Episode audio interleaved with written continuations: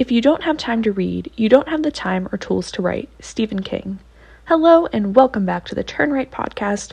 This is episode 113, recapping all the books I read this year, part one. Yes, I decided to break my yearly recap of all the stories that I read this year into two episodes. Um, I have currently read 21 books. I may be reading one more before the year end.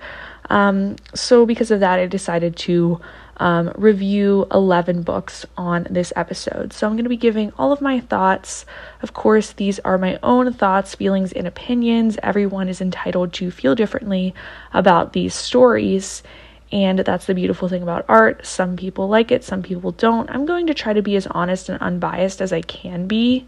Um, while also keeping in mind that, you know, these writers have put so much time and effort into their stories, and I just want to say I respect anyone who writes a story, even if the story is not even a tenth as big as some of these stories are. Um, you know, I just respect the craft so much. I know firsthand as a writer how hard it is to execute plot, character's voice, get it all right. And um, with that being said, I definitely think I am a critic just of art in general. I always kind of go in with my own analysis and really do a detailed analysis, but I don't mean it in like a rude way. I just mean it in a way that's thinking about art. And sometimes when we think about art, it is subjective, sometimes it's objective.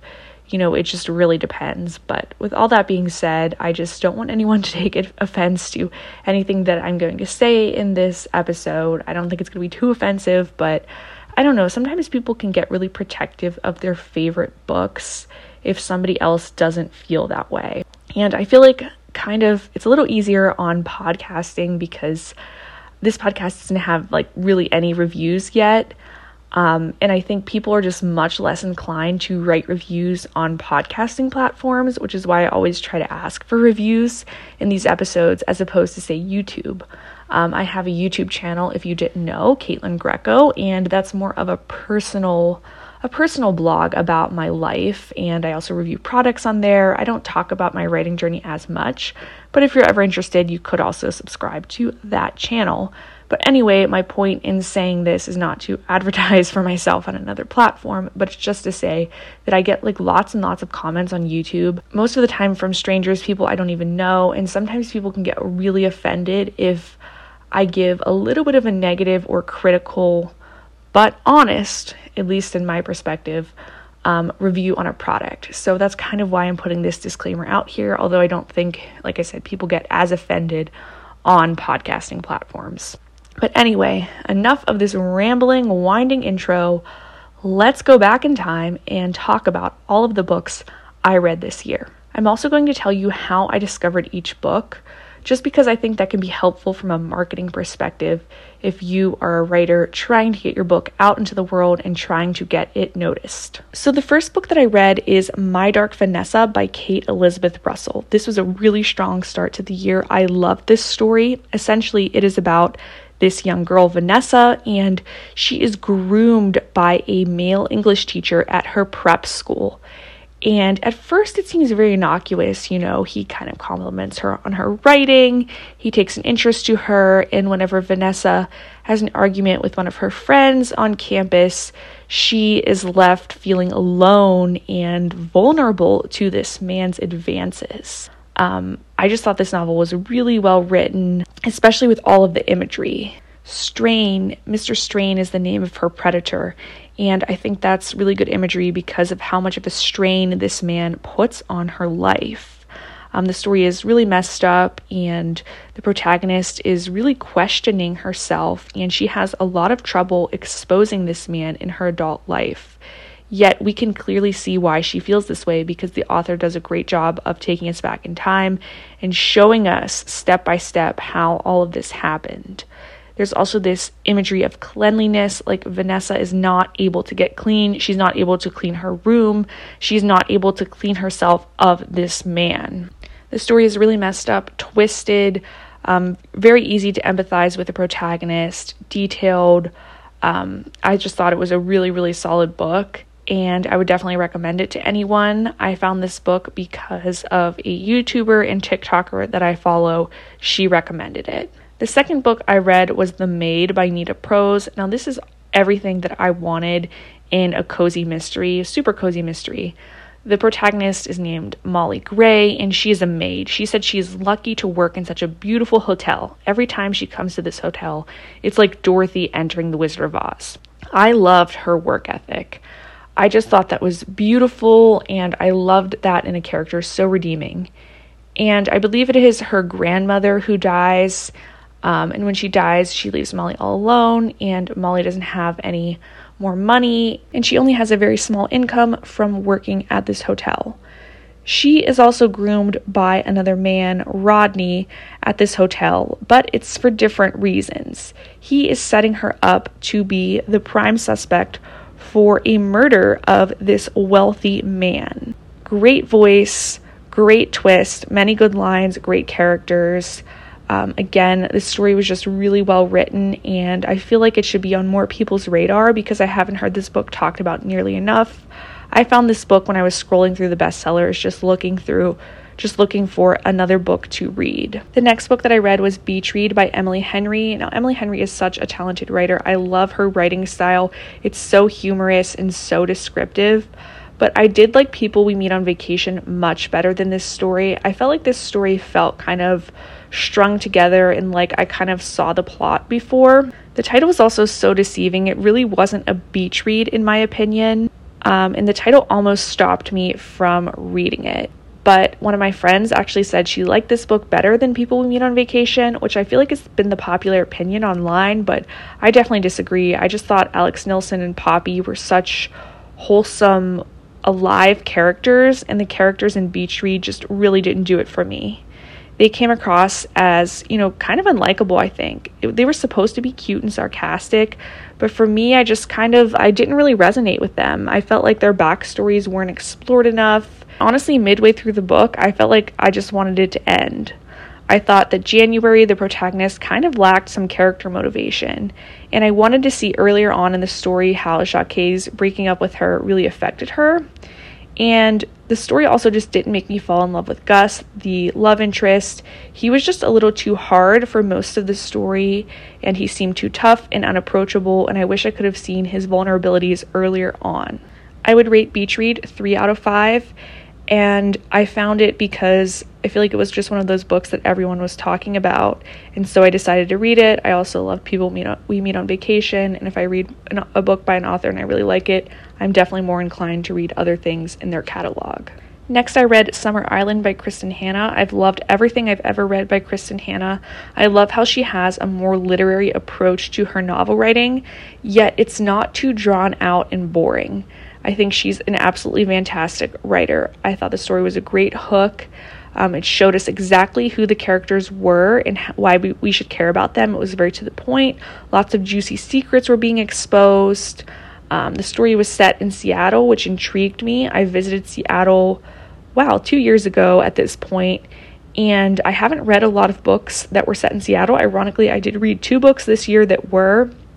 So, just having been to Seattle, I kind of liked to see it in a fictional setting. The story will definitely make you cry. Ruby, she's a very interesting character. She's very compelling. I loved reading her plot line.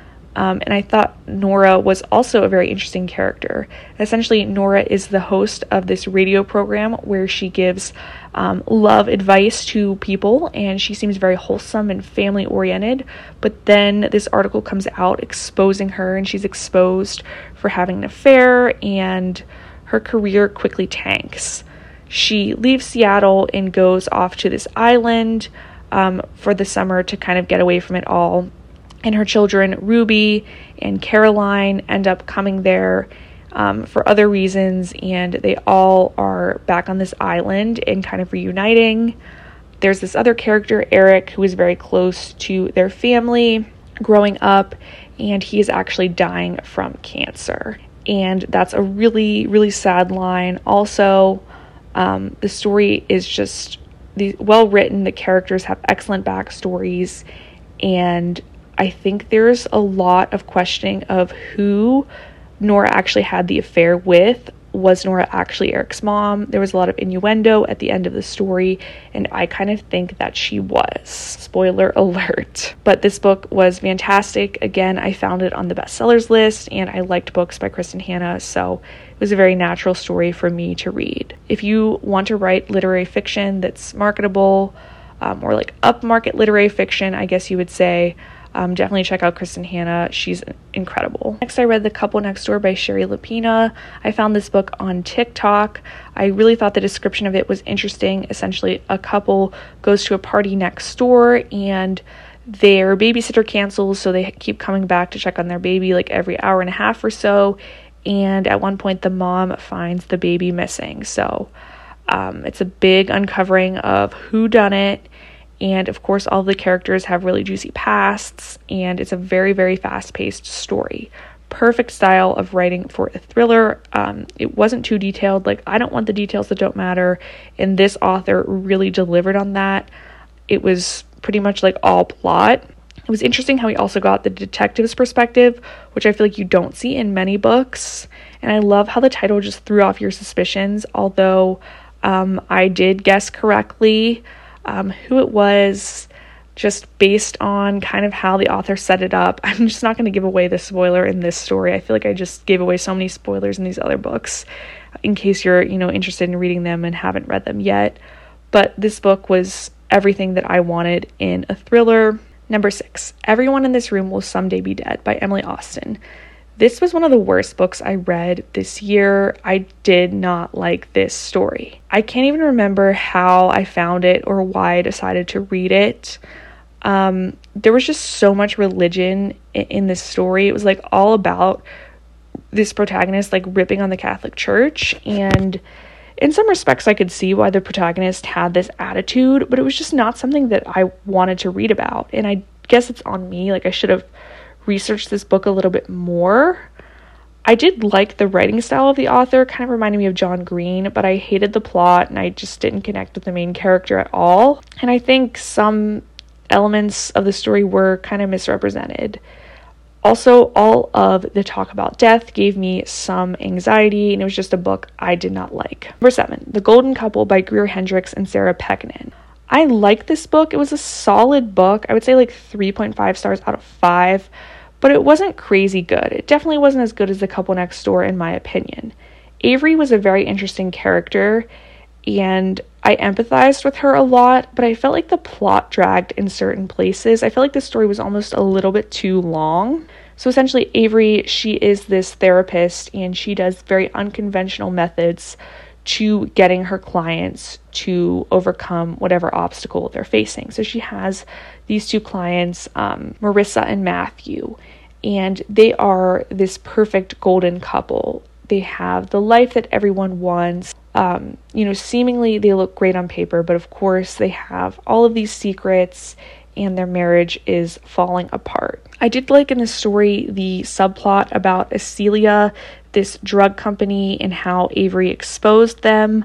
I thought that was interesting and not something I had seen before in a novel. But like I said, I just felt like the story just kind of dragged and um, again, it seemed kind of like fairly generic plot line, although I did like Avery. I liked how she was a confident protagonist. I feel like that's not something you see a lot. Again, I found this story because it was one of those books that a lot of people were talking about. Number eight, One Italian Summer by Rebecca Serle. This book took me like two months to read. It was very slow for me, which I loved in Five Years by Rebecca Serle. I read it last year, and that was one of the best books of the year for me in 2021. But I felt like this book really fell flat for me. The protagonist's mother dies, and they had a uh, plan to go to the Amalfi Coast for this incredible trip. And the protagonist is very intertwined with her mother. She identifies with her mother a lot, and her mother basically kind of controls her life. And the protagonist has no real identity apart from her mother. So she's having some problems in her marriage. She decides to go to the Amalfi Coast anyway without her mother, and she spends some time there and the story does this weird flashback, which is kind of, I guess, a thing in Rebecca Serle's novels now that I've read two of them, where there's like time traveling and she goes back to the past and sees her mother um, as a young woman and sees the decisions that she made whenever she spent this summer in the Amalfi Coast. And of course, her mother is not exactly who she thought she was. Um, so there's that trope again of you know someone is not who they who they seem to be. And I didn't really have a problem with that aspect of it. It just felt like the protagonist had no motivation on her own, and everything was just so much about her mother that I just kind of thought it was boring and I had a hard time connecting with the protagonist. I read this book because I saw it when it came out on the bestsellers list and I knew I liked In Five Years by Rebecca Serle, so I decided to give this one a shot. Next, I read Midnight Dunes by Lara Griffin, very fast paced. Again, kind of a thriller slash cozy mystery.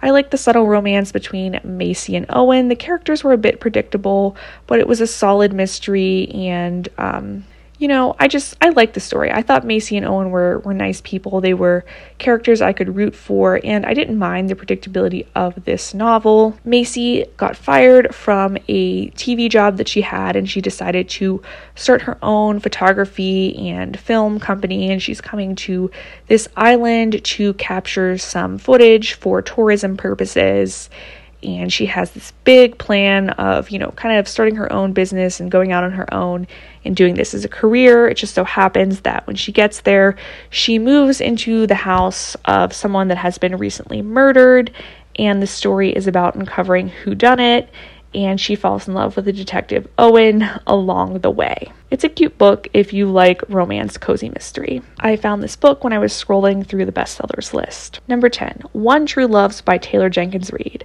Taylor Jenkins Reid is probably my favorite modern day author. I just love the style of her writing, and this book did not disappoint for me. I know some people didn't like it, but I loved it. I thought it was great. I loved the characters. I connected with them. I could instantly picture them and empathize with their backstory. There's Marie, the bookseller's daughter.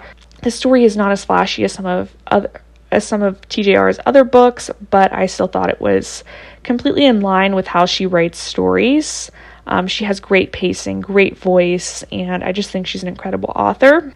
I do think that um, the plot was a little bit more far fetched um, than some of her other plots. But I love the relationship between the two sisters. I thought that seemed genuine um, and good examples of Emma, the protagonist, who she really is. But essentially, Emma is juxtaposed with her sister Marie. Emma is this free spirit, and Marie is this, um, you know, in line with society, pleases her parents, the bookseller's daughter, i.e., and so Emma gets into this relationship with this guy named Jesse back in high school. They have the perfect relationship. It's wild. They're travel bloggers and they go and travel all around. Jesse goes on this trip by himself and he ends up getting shipwrecked. Everyone assumes that he's dead when they don't hear from him for years. Um, Emma has a hard time moving on from him. When she finally does start moving on from him, she meets this other guy, Sam, also from her high school, and they fall in love. Sam is the exact opposite of Jesse. And then Jesse magically comes back. He ended up swimming to safety and he's back in the world, but he feels very um, far removed from it because he spent all this time alone on a deserted island. And so that's kind of what I think is like a little bit far fetched that, you know, he survived this and came back and everything. But it makes for a good story, even though it was a little far fetched. And then, of course, Emma is forced to choose between the two of them. So I really like the story. I would say um, solid four out of five for me. Finally, number 11, Every Summer After by Carley Fortune. This was another one of my absolute favorite books that I read this year. Great romance.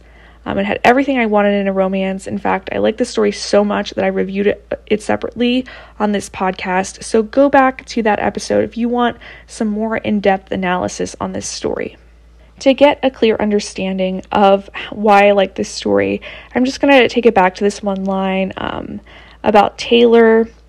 This girl, she was wearing all white, and the protagonist says, I wanted to squirt her with a ketchup bottle. I thought that was just a great, cute line. I thought all the characters were very complex. Essentially, the story is about two characters Percy, the protagonist, and Sam. They are childhood neighbors, and they, um, every summer, Percy's family comes to stay at their lake house and they develop a relationship. Eventually, they fall in love. Percy kind of screws up the relationship, and she has that regret with her throughout the rest of her life. She's forced back to the lake house to take care of some business. and the story is flashback between the summers that her and Sam fell in love.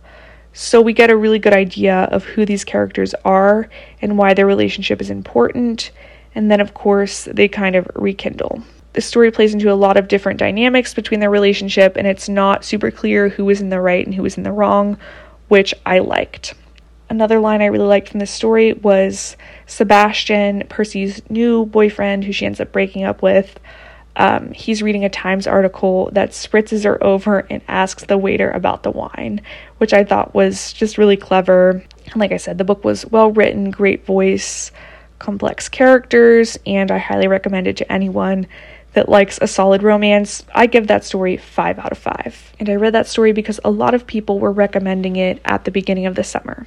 So, this is the first half of the books that I read this year. Next week, we will do the last episode for the year and review the remaining books that I read for the year. I hope this um, episode was insightful, kind of taught you how um, I go about picking out books. Um, and my thoughts and feelings on some popular stories that came out this year, as well as some other stories that were a little bit older. Next week, we'll be starting off with The Handmaid's Tale and my thoughts about that. But thanks so much for listening. As always, keep writing, keep reading, keep querying, and I'll talk to you on our next road trip.